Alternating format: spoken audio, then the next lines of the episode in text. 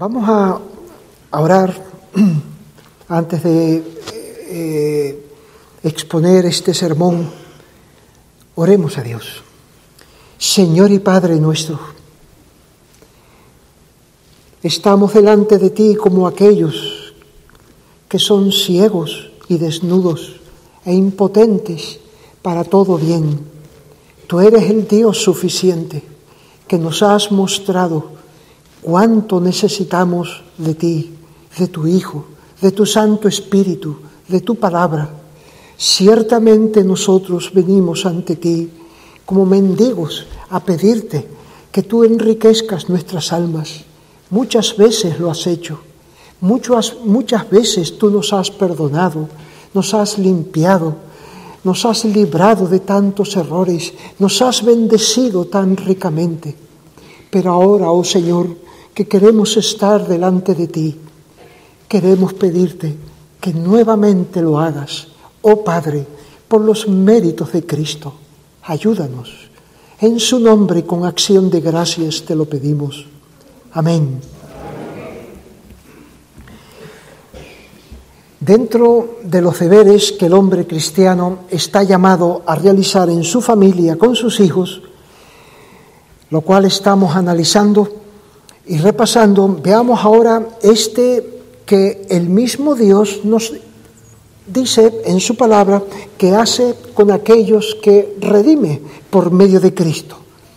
Dios adopta como hijos a esos a quienes perdona, los trae a su entorno de familia, a esa familia de Dios, nos trae a ese entorno de amor y por eso nos disciplina. Así el Padre debe de hacer lo mismo con esos hijos que Dios le ha dado. Su sincero y profundo amor por su hijo o por su hija lo muestra también en esa disciplina a la que lo debe de someter. Así nos enseña Dios en ese pasaje que hemos leído de Hebreos 12 y así nosotros tenemos que hacer y este va a ser el tema en esta hora. La disciplina, amor, ese binomio, disciplina, amor con los hijos.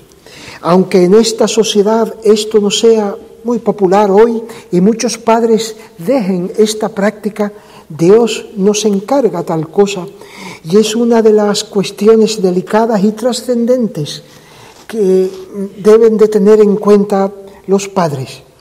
Desde luego va a ser un solo sermón, esto es un tema amplio, igual que todo el tema de la crianza de los hijos, que estas cosas puedan servir para estimularles a ustedes a, recordar esto y a, a buscar más luz al respecto y más detalles de lo que ustedes necesitan para aplicarlo en sus propios casos. El libro de Proverbios trata esta cuestión y nos la presenta como disciplina amor, para guiarnos en ella.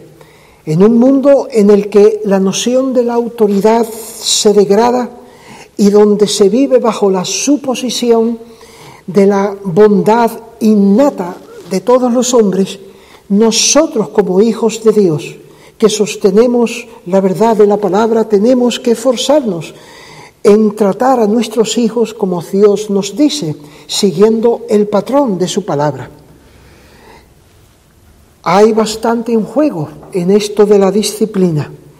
Eh, tomaremos entonces eh, el libro de Proverbios, vamos a leer unos cuantos pasajes que hay ahí, y de estos pasajes en cuanto a la disciplina y de estos pasajes vamos a deducir una serie de enseñanzas, vamos a responder una serie de preguntas que nos ayuden a repasar este tema y a ahondar un poco en él.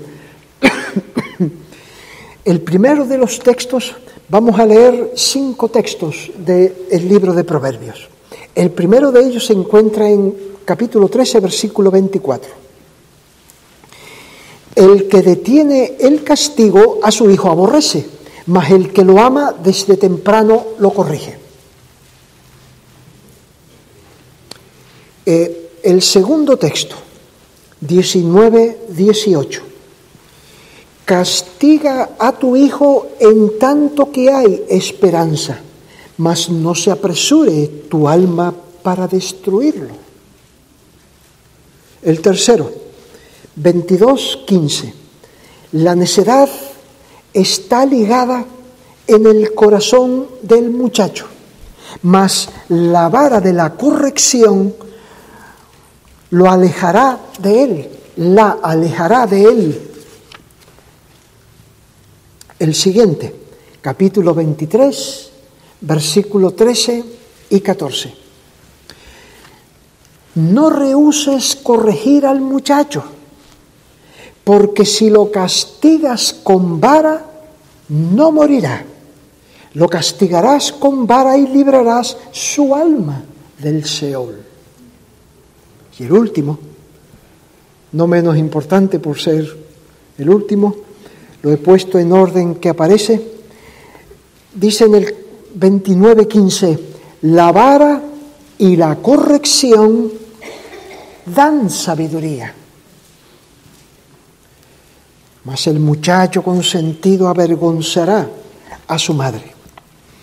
Hemos leído entonces estos cinco pasajes, no son todos, pero sí son pasajes significativos que abordan, citan, tratan con nuestro tema.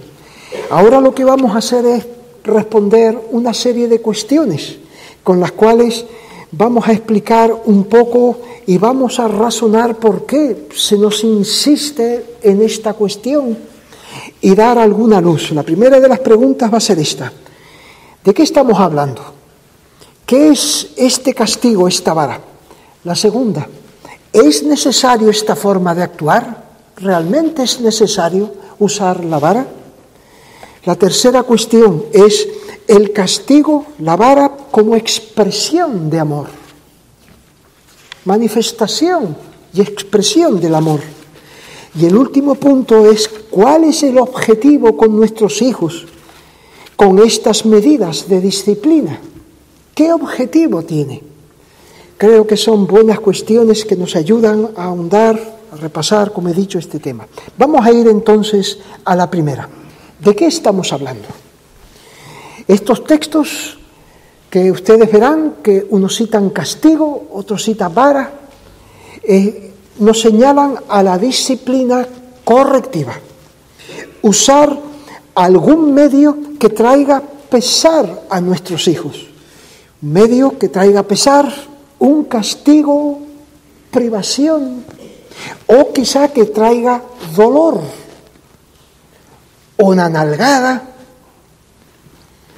como dice en Hebreos en este pasaje que hemos leído, acerca de los azotes. Dios azota y castiga a, todo aquel que trae por hijo que, este, que esta disciplina es causa de tristeza Miren los, los elementos que usa para hablar acerca de los efectos y de cómo se lleva a cabo y lo que Dios está haciendo con nosotros. Dios trae a sus hijos tales cosas.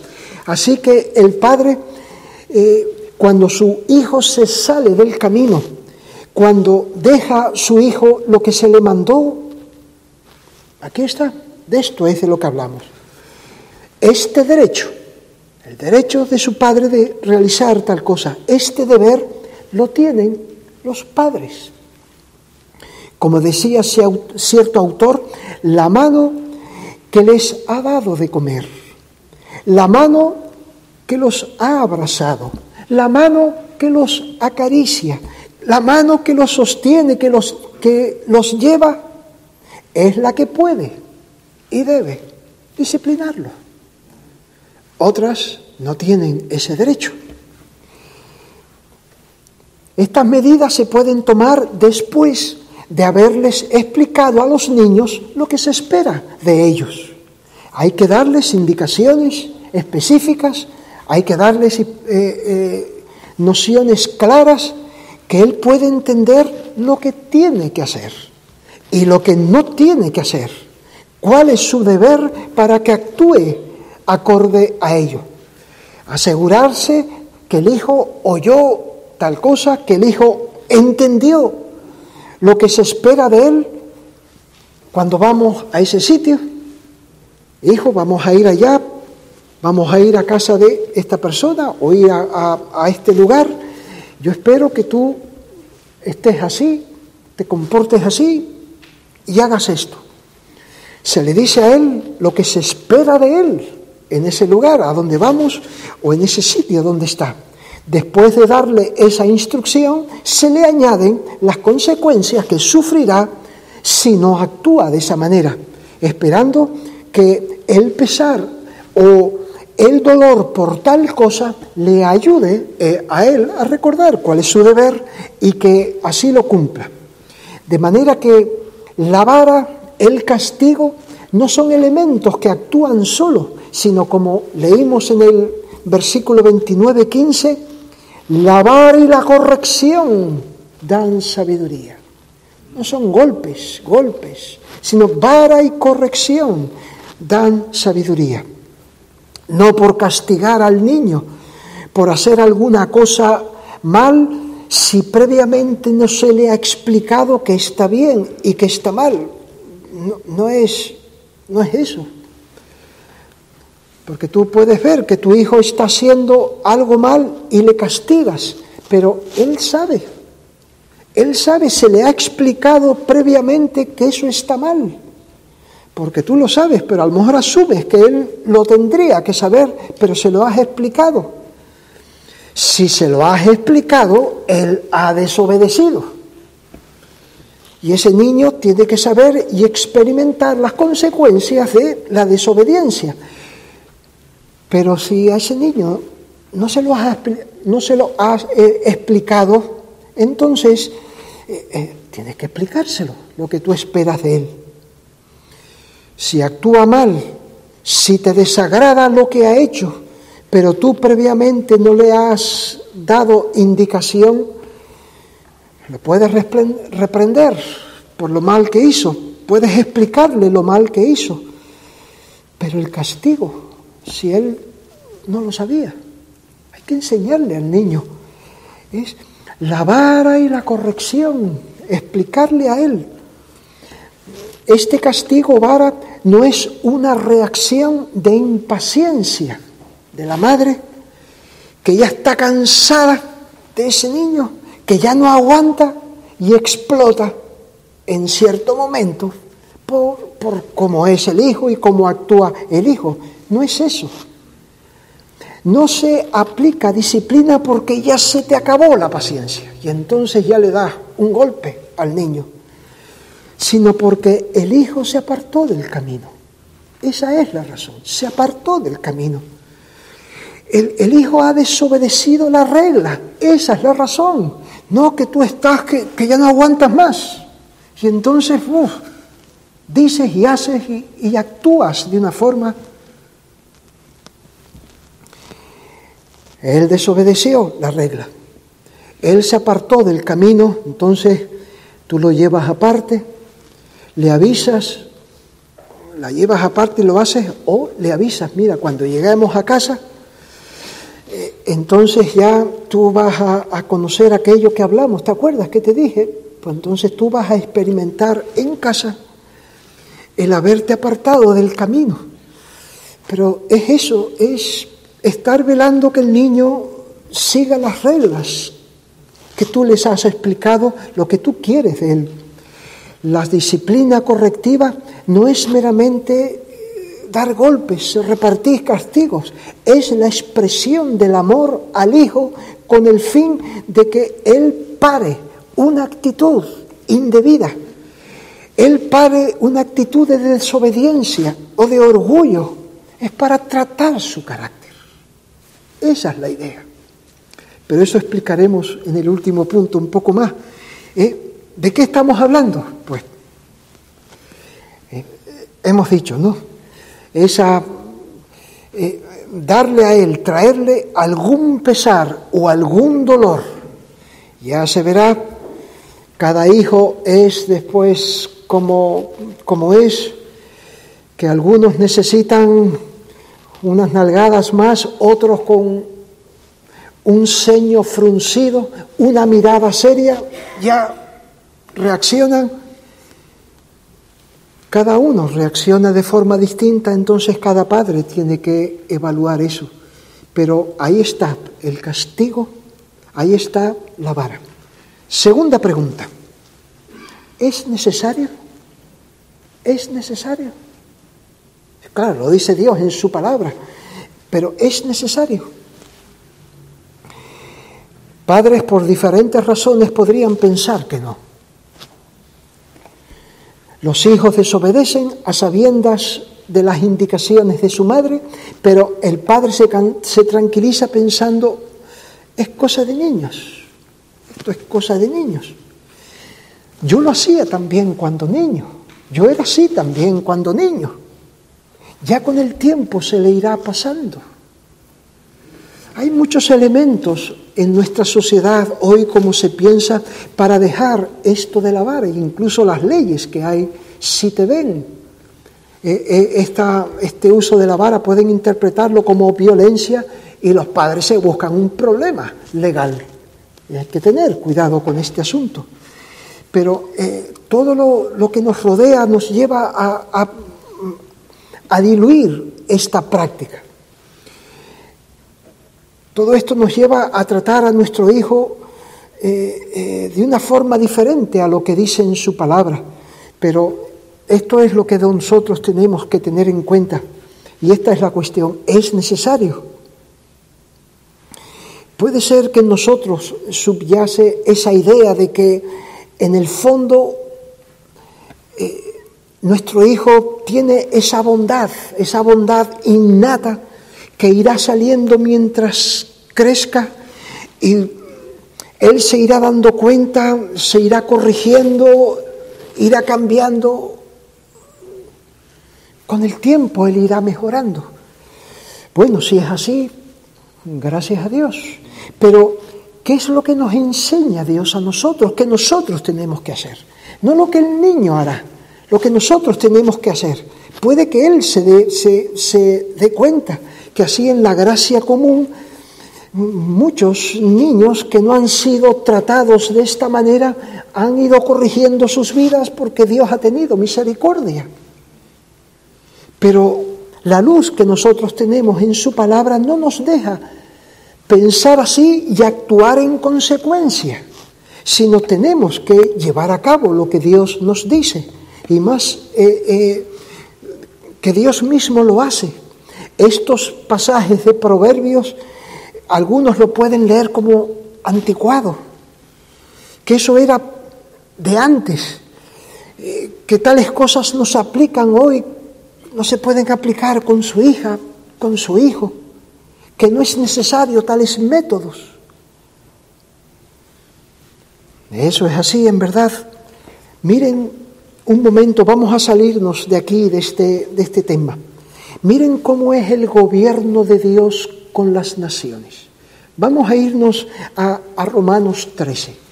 ¿De qué manera Dios eh, ha establecido el Estado en las naciones para promover la paz y la justicia en los pueblos?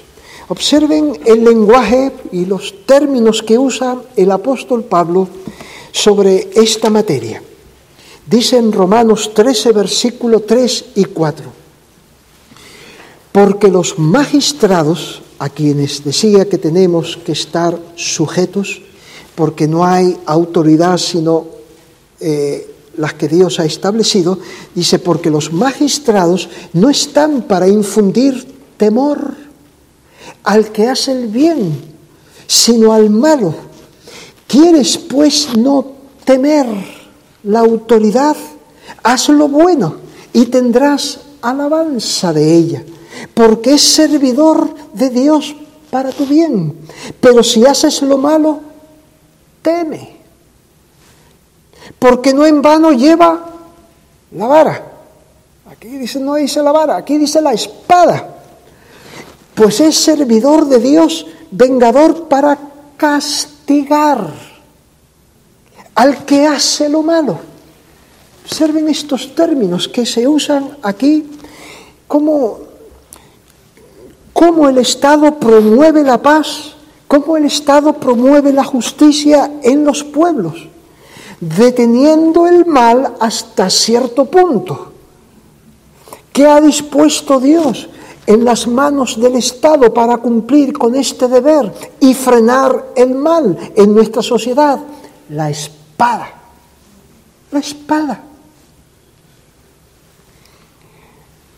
Eso infunde temor y entonces el temor eh, eh, redunda en que, en que la gente se frena. Está la policía ahí, está la policía, están las leyes, están las cámaras. Las leyes de tráfico, vamos a usar este como ejemplo. ¿Son suficientes las leyes o las señales, no las leyes, perdón, las señales de tráfico para que los conductores hagan lo que deben? ¿Son suficientes? Con las señales de tráfico ya todo anda en orden, ya todos hacen lo que debemos hacer.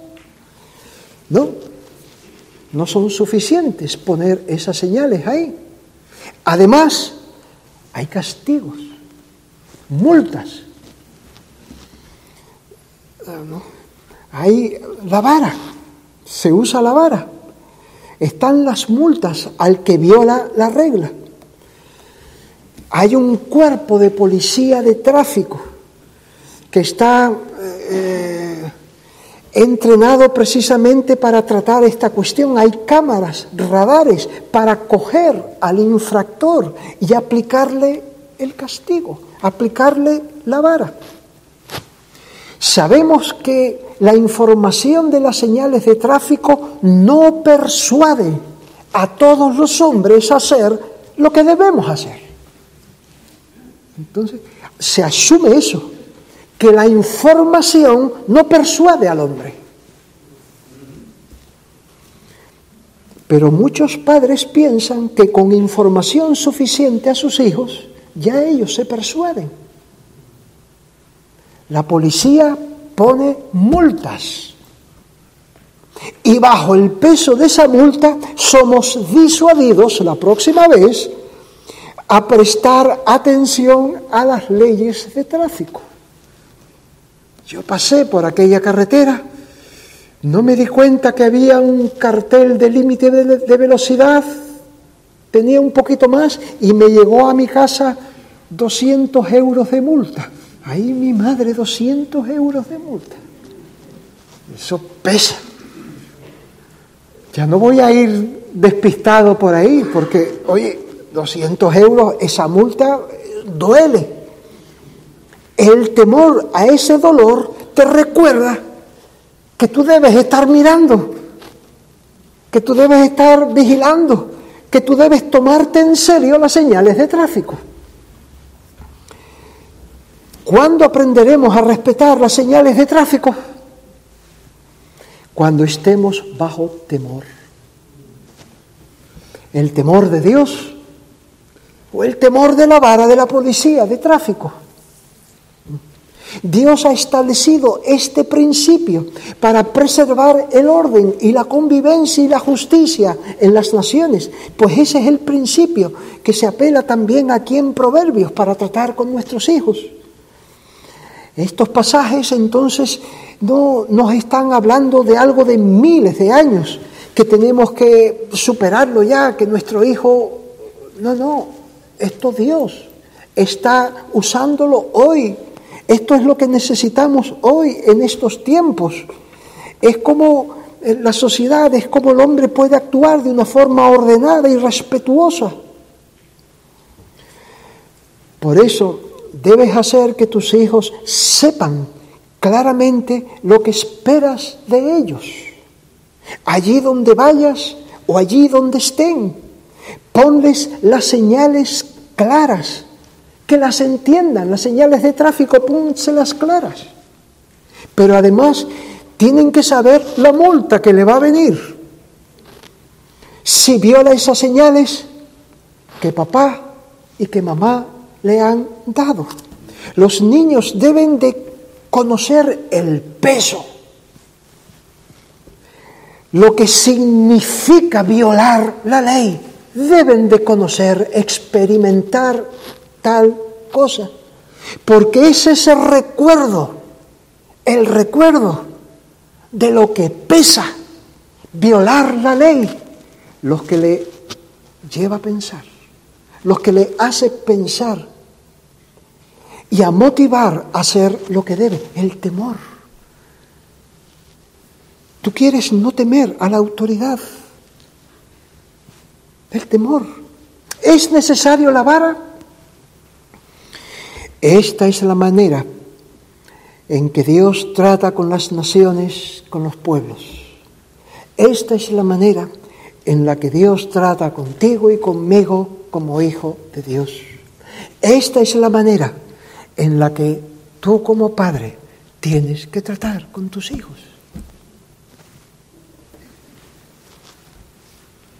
Este principio rige la vida de nuestra sociedad, pero rige también nuestra relación con Dios y nuestra, nuestra vida espiritual y en la iglesia también. La disciplina en la iglesia. Por eso debemos hacer claramente o decir claramente lo que tus hijos esperan o lo que tú esperas de tus hijos, como he dicho. Pero vamos a entrar en otro detalle para justificar el uso de la vara. Mire lo que dice en Proverbios 22:15.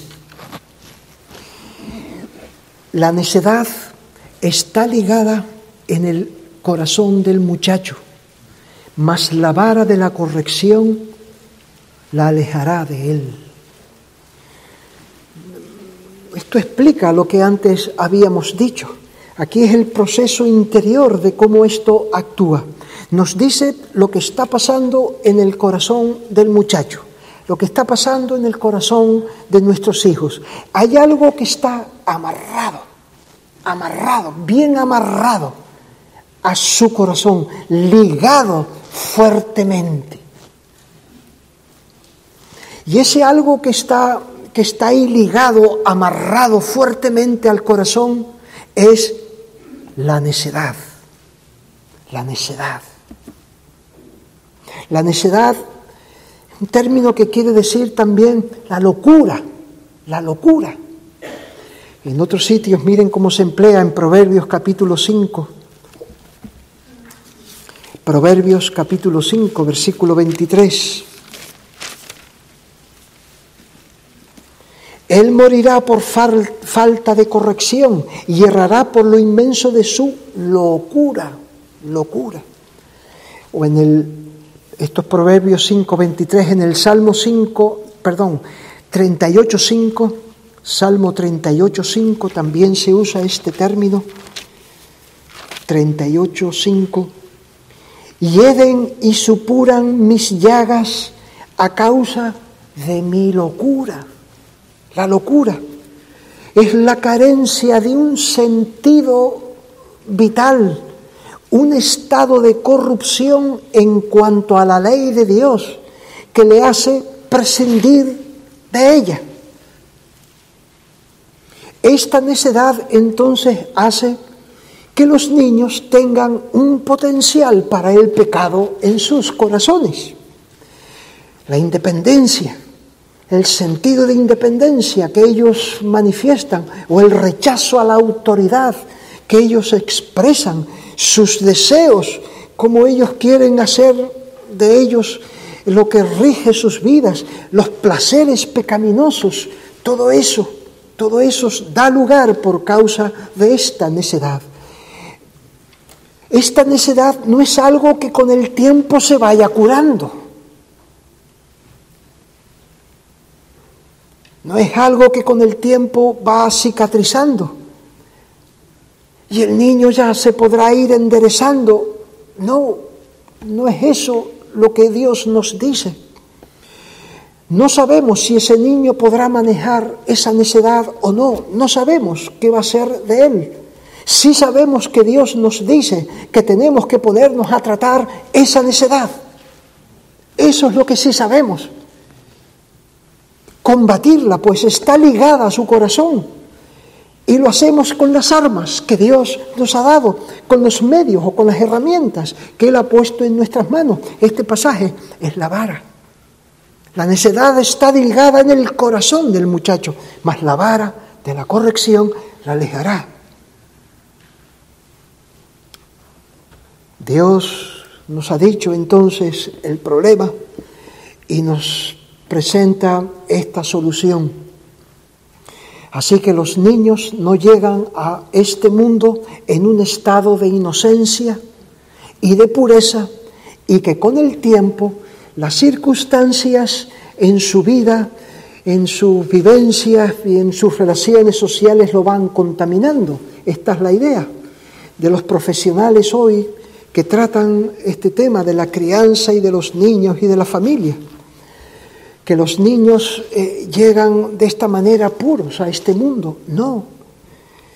Los niños nacen con esta medida de necedad atada firmemente en su corazón. Somos hijos de Adán.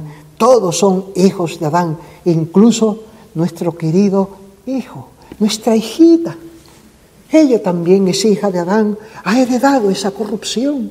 De esto es de lo que está hablando aquí Dios y nos, nos está encaminando para tratar eso. Miremos en estos textos entonces la la urgencia con la que Dios nos habla a los padres hoy. ¿Es necesaria la disciplina? Es esencial, porque la necedad está ligada al corazón del muchacho.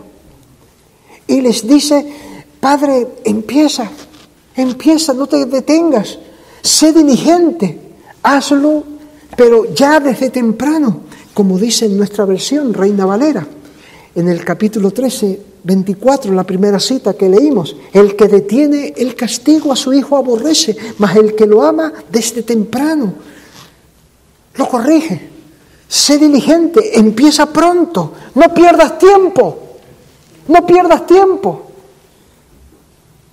porque el tiempo corre en nuestra contra. Si tú le dejas la necedad ahí que está ligada en el corazón, de ese niño, de esa niña, porque esa necedad le lleva a actuar de una manera y así forma hábitos, hábitos. El hábito de gritar, el hábito de no hacer lo que le dices la primera vez, sino después que se lo repitas tres, cuatro, cinco veces, niño, ven aquí, y niño, siéntate aquí. Y niño, siéntate aquí. El hábito que por dejar la necedad se instala y eso va moldeando su carácter. Por eso dice temprano, pronto. Desde que el niño entienda, ya empieza a corregirlo.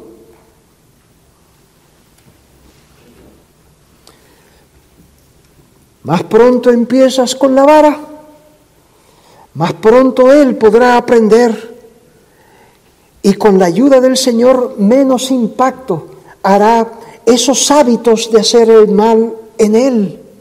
Alejar la necedad, que la necedad no tenga tanta, tanta, tanto poder sobre Él. Ayúdale para que la necedad no tenga ese poder sobre Él. Dice en el 19, 18, castiga a tu hijo en tanto que hay esperanza. Dios nos recuerda del tiempo en el que hay esperanza para tratar con esa necedad de tu hijo. Y el tiempo es breve. El tiempo es breve. Y ya después se acaba.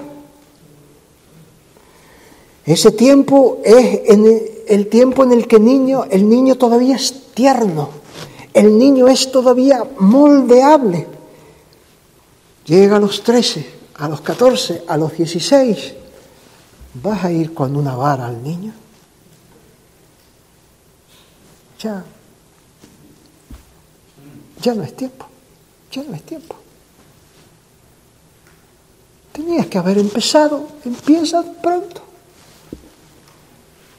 Ya es un hombre, ya es una mujer, vas a darle una nalgada.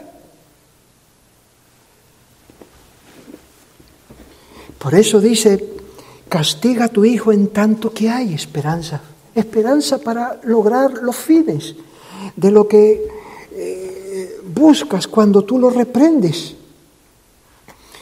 Por eso hiciste lo que podías y lo que debías mientras había esperanza para moldear, para tratar con el carácter de ese niño.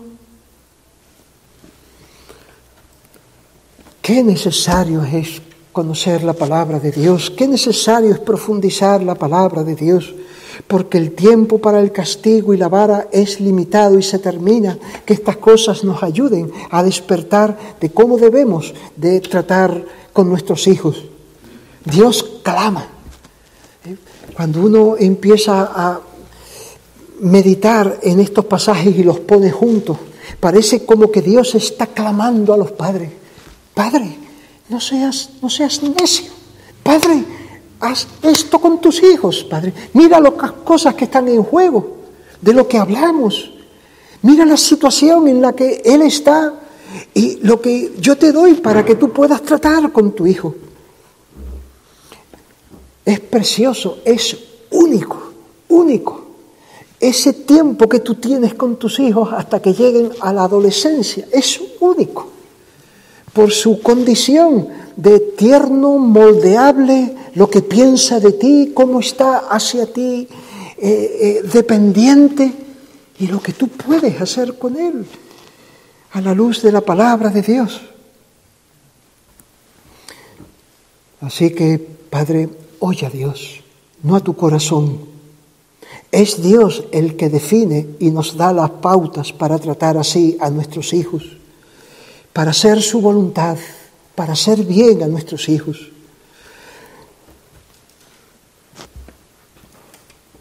¿Cómo tenemos que orar que los padres no tengan esa venda en los ojos con respecto a los hijos? Esa venda que, que no les deja ver lo que están haciendo sus hijos, cómo están actuando sus hijos, cómo, cómo están respondiendo a su madre, las cosas que se están metiendo a hacer en Internet o, con los amigos. A veces los padres podemos tener una venda que, que no queremos ver la realidad con nuestros hijos. Dios nos ayude, Dios nos ayude que nosotros podamos ver la realidad. ¿Y en dónde está esa necedad? ¿Y cómo se está manifestando concretamente en ese, en ese hijo nuestro o en esa hija nuestra? Que tú puedas ver eso, Padre. Que tú puedas distinguir estas manifestaciones de su necedad. ¿Es necesario el castigo? ¿Es necesaria la vara? Dios nos dice, es esencial. Es esencial. Vamos a ir a la tercera cuestión. El castigo y la vara como expresión del amor a nuestros hijos. El amor del que nos habla eh, la Biblia es como un motor en nuestra alma. Parece esto una forma adecuada de expresar cómo actúa en nosotros el amor, qué, efecto hace. Un motor, un motor que nos impulsa hacia Dios. Un motor que nos lleva a buscar agradar a Dios, complacerle haciendo sus mandamientos. Hacer bien al prójimo nos tiende a eso. No se queda, el amor no se queda al nivel de una carga emocional hacia el hijo, de palabras cariñosas hacia el hijo. No, consideremos ese amor que nos lleva a Dios, que nos lleva a obedecer su voluntad. El amor de Dios derramado en nuestros corazones entonces nos lleva a amar a nuestro prójimo nos lleva a amar a nuestros hijos como Dios nos enseña. El afecto natural, hay tal cosa como afecto natural del cual se habla en 2 Timoteo capítulo 3, versículo 3. Ahí dice que no tienen ni siquiera afecto natural cuando el instinto maternal, el instinto paternal de cuidarlos, de, de hacerles bien, la gracia común nos permite buscar que los hijos estén saludables, que los hijos estén sanos, que sean educados, que los hijos pasen bien, que los hijos tengan buenas amistades, que sean buenos estudiantes, que saquen eh, eh, buenos títulos, o incluso que los hijos pues se salven. Pero es la obra de la gracia de Dios en nuestro corazón, el amor de Dios en nuestros corazones, los que nos llevará a tomar en serio aquello de la necedad la necedad ligada al corazón. Esto es lo que nos enseña Dios con su palabra, por su Santo Espíritu. A eso no llega la gracia común, los afectos eh, naturales nuestros, pero cuando Dios derrama sobre nuestros corazones su amor, ese nos impulsa a amar a nuestros hijos siguiendo la voluntad de Dios haciendo los mandamientos de Dios. Dios porque ama a sus hijos, aquellos que han sido redimidos en Cristo, es que los castiga y los azota, porque sabe que el pecado es el peor mal de todos los males y la justicia y la verdad es el mejor de los bienes. El amor lleve a tratar eso. El amor nos lleva a tratar tal cosa. El castigo y la vara nos llevan a un bien mayor. Sí, tenemos que darle un, mal menor. Tenemos que entristecerlos. Tenemos que darle, imprimirle ese dolor. Es un mal menor para buscar un, un bien mayor.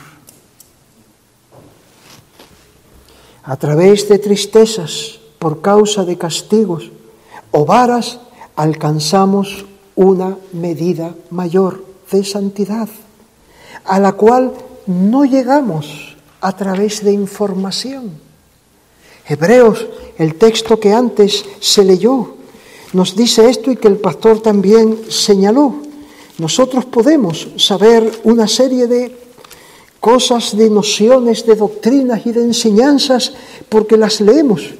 Pero cuando Dios trata con nosotros a través de aflicciones, a través de eh, disciplinas aflictivas, es como si entendiéramos mejor tal cosa. Es como si lo viéramos más claro. Porque no es solo información, no solo información lo que nosotros necesitamos, no son solamente señales de tráfico, necesitamos otro elemento. Así entonces es que Dios busca el bien mayor en nosotros. Este es el procedimiento necesario como también se nos dice en el Salmo 119, 67. 119, 67. Antes que fuera yo humillado, descarriado andaba, mas ahora guardo tu palabra. Es decir, cuando fui humillado, guardo tu palabra. A través de la humillación hemos caído en pecados. Hemos pasado por una situación adversa con los hijos, con la familia, en el trabajo. Si ahora encuentro más luz en cuanto a esta situación, Dios nos tiene que humillar y es a través de ese proceso como que nosotros vemos, podemos entender lo que antes habíamos estado leyendo, oyendo y no nos llevaba a eso. Eso pasa con nuestro hijo también. Debemos de conocer que este es el método de Dios y esto es lo que nosotros también como padres debemos de dar a nuestros hijos. Dios conoce. Entonces, ¿cómo el padre puede hacer bien a, a su hijo? ¿Y de qué manera puede conducirlo a su mejor bien? Por eso nos enseña estas cosas. Mirar entonces que esta disciplina es fruto del amor.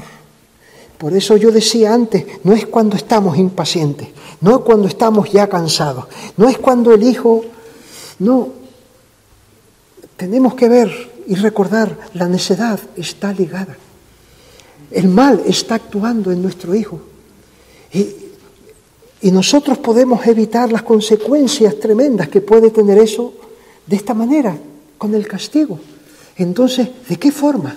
¿De qué forma tengo que tratar a mi hijo?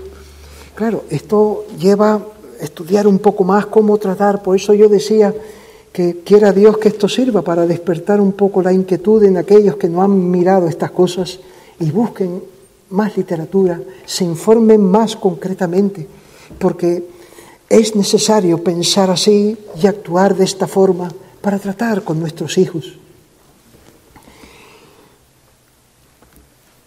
¿Cuál es el objetivo con nuestros hijos eh, de esta disciplina? Esta va a ser la cuarta cuestión y la última. La vara y castigo, ¿para qué se lo eh, infringimos a ellos? Y esto hay que tener en cuenta algunos detalles. No es para que nuestro hijo pague por el mal que ha hecho. Tengamos en cuenta eso. No es que nuestro hijo sufra por el mal que ha hecho. ¿Procede así Dios con nosotros? ¿Quién llevó los sufrimientos de nuestros pecados? Cristo. ¿Y por qué nos disciplina? No para que suframos, para otra razón, buscando otro objetivo. Pensemos así nosotros también con nuestros hijos. Él hizo mal, tiene que sufrir por eso. Tiene que experimentar dolor por ello. No, la redención del pecado por nuestros castigos, por nuestro sufrimiento, eso es salvación por obras. Y eso no se lo podemos inculcar a nuestros hijos. No podemos orientar, tenemos que diferenciar. Vamos a buscar que pague por su desobediencia y por eso le disciplinamos. No. Esa no es la idea. Es para tratar con su carácter. Es para que tu hijo tema y se aparte del mal. Es para que tu hijo no ceda tan fácilmente a su necedad. Es para eso, es para enseñarle, para apartarlo de la necedad. No para que le duela por el mal que hizo. El mal que ha hecho, la desobediencia que cometió, puede que sea una ofensa a Dios. Él tiene que pedir perdón por ese pecado. Él tiene que confesar a Dios ese pecado. Pero ahora tú le dices, pero recuerda cuál era las consecuencias. Hijo, porque tú no puedes seguir haciendo estas cosas. Yo lo hago para que tú pienses, para que tú aprendas, para que tú no te dejes llevar por eso. Entonces, diferenciar en nuestra mente y en el trato con nuestros hijos, que es un pecado contra Dios y cómo se solventa eso y cómo se arregla los pecados en arrepentimiento, en fe, por medio de la sangre de Cristo. Y lo que Él tiene que aprender a través de esa disciplina. Así que por un lado Él tiene que tratar con Dios eso. Y por otro lado tiene que tratar con su Padre lo otro. El trato con su carácter el trato con su conducta. Hijo, por ese mal tuyo, Tú has contraído una deuda con Dios. Tienes que arreglarlo con Él. Además, yo tengo que tratar contigo tu forma de ser, tu actuación.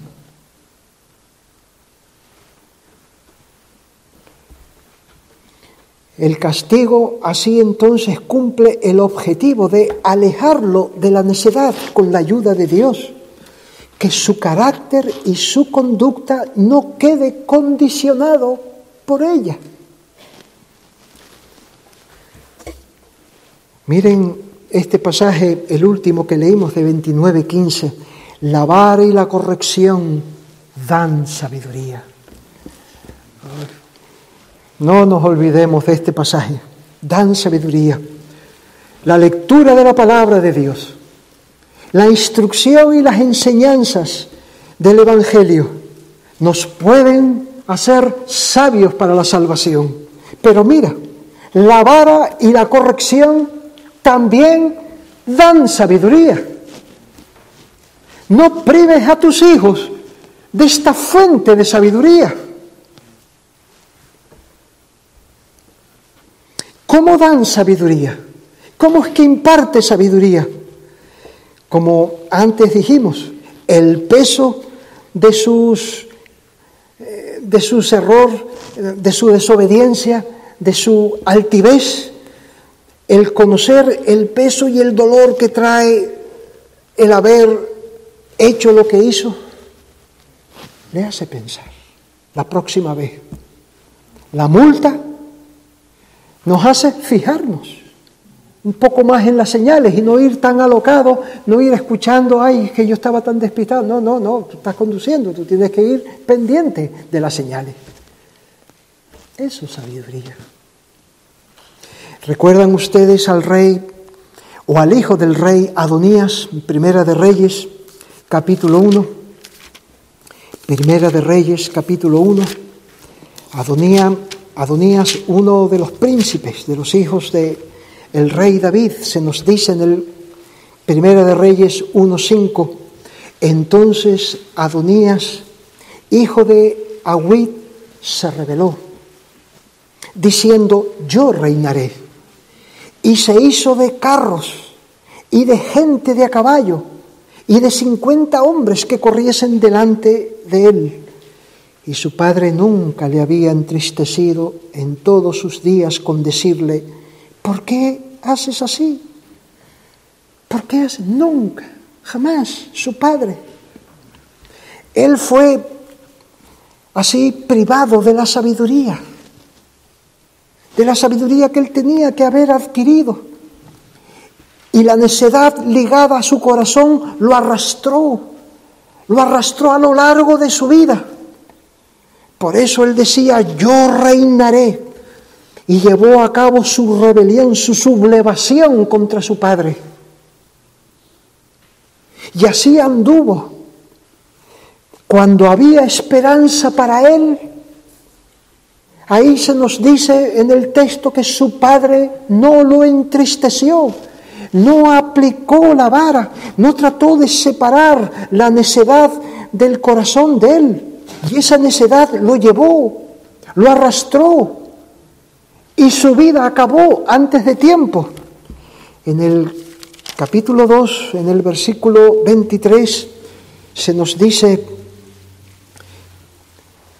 hablando de Salomón, cuando ya empezaba su reino, y el rey Salomón juró por Jehová diciendo, Así me haga Dios y aún me añada que contra su vida ha hablado Adonías estas palabras. Ahora pues vive Jehová que me ha confirmado y me ha puesto sobre el trono de David mi padre y quien me ha hecho casa como me había dicho que Adonías morirá porque ahora también se quería levantar en el tiempo de el reino de su hermano Salomón y Salomón lo percibió.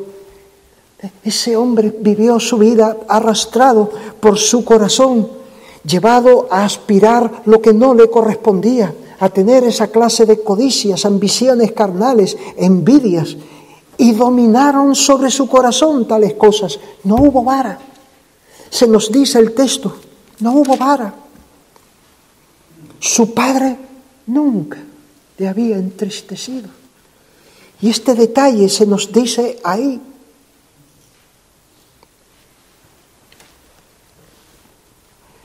¿Cómo puede la vara y la corrección dar sabiduría? ¿Cómo puede alejar la necedad?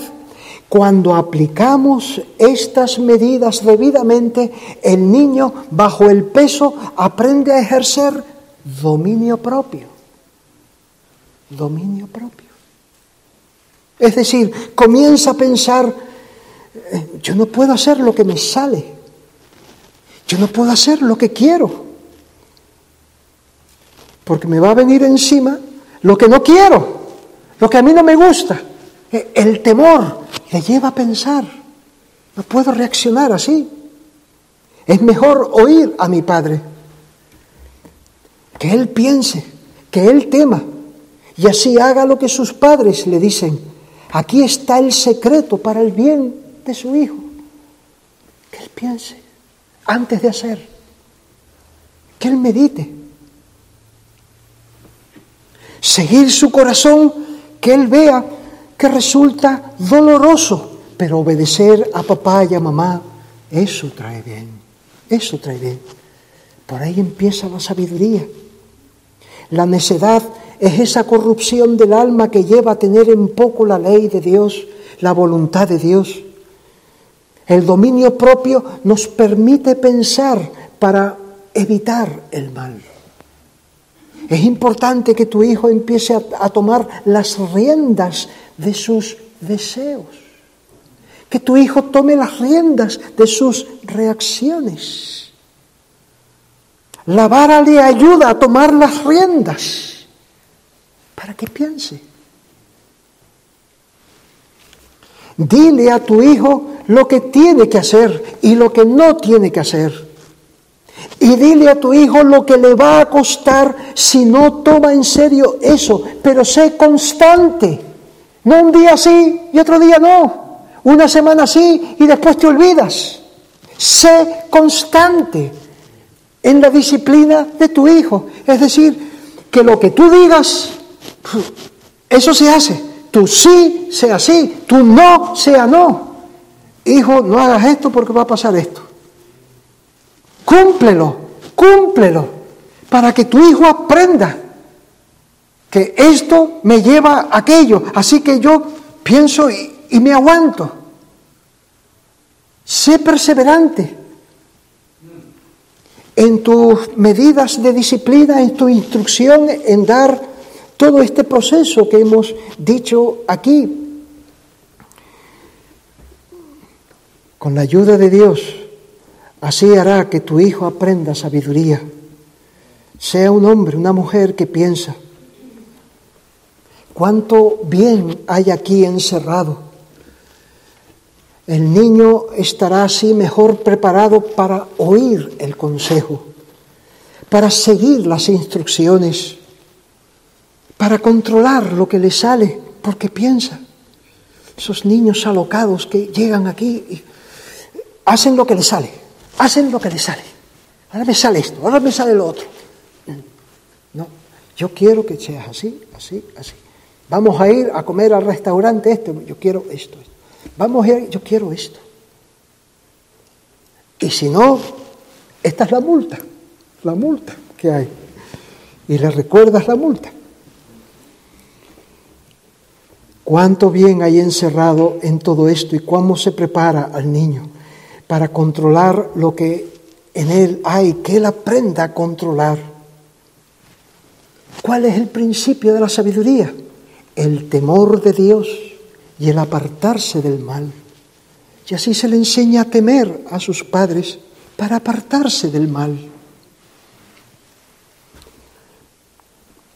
Miren el ejemplo, miren el ejemplo de Elí y de sus hijos es otro ejemplo por el estilo de este.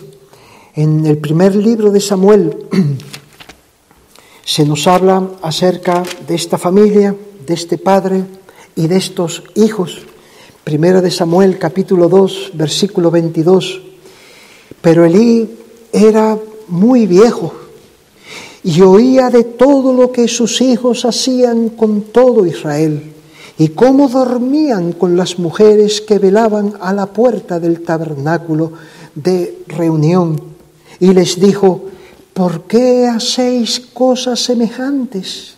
Porque yo oigo de todo este pueblo vuestros malos procederes.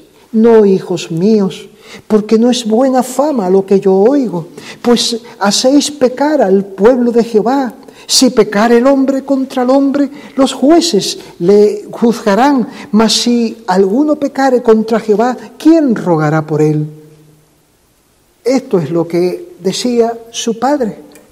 Pero parece que su padre pensaba que solo con la información sus hijos iban a reaccionar. No aplica vara, no aplica castigo, solo información. Ahí estos dos hijos suyos, Fines y Ofne, fueron gobernados por sus deseos y por sus pasiones. Y cuánta tristeza, cuánta confusión trajeron a su familia y al pueblo de Dios y a la adoración a Dios. Ellos eran los sacerdotes. Y, y este Elí solamente informaba a sus hijos, daba la palabra, pero no tomaba medidas. Samuel, qué distinto era.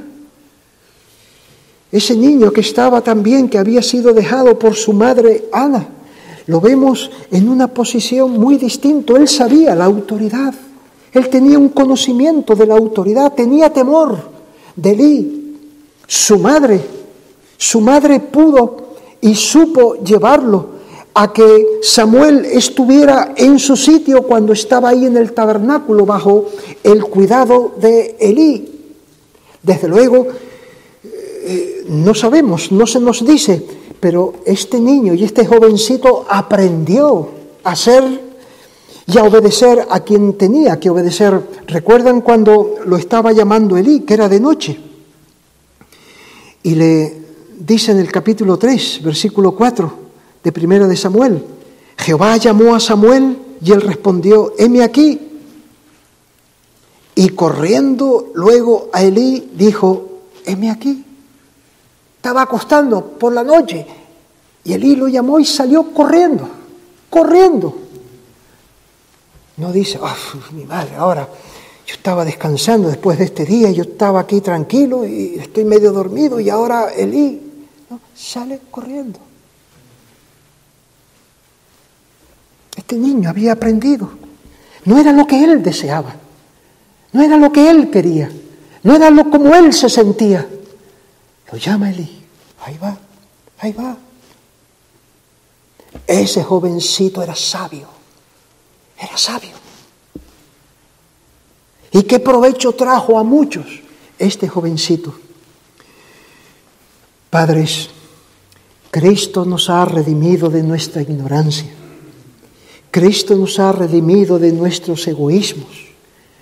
Cristo nos ha redimido de nuestros pecados, del mundo, de nuestro corazón, para que nosotros podamos acercarnos a Dios y recibir de Dios su amor.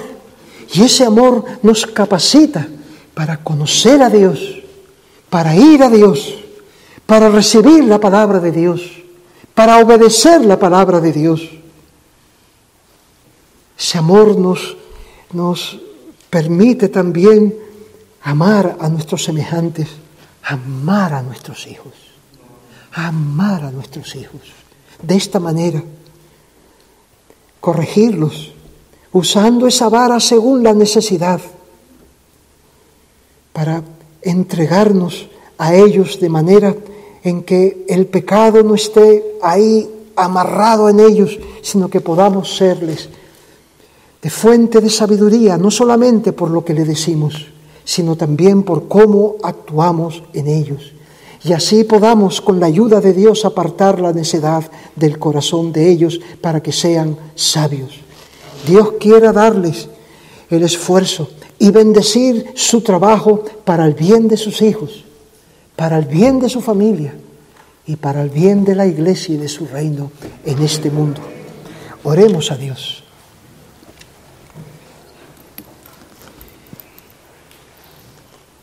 Señor y Padre nuestro, queremos darte gracias porque tú eres aquel que nos habla de nuestros pecados. Tú eres aquel que conoces las profundidades de maldad que hay en nosotros y lo que pudiéramos llegar a ser. Tú nos has dado a Cristo como nuestro Salvador y también tú tratas con nosotros para santificarnos a través de las aflicciones.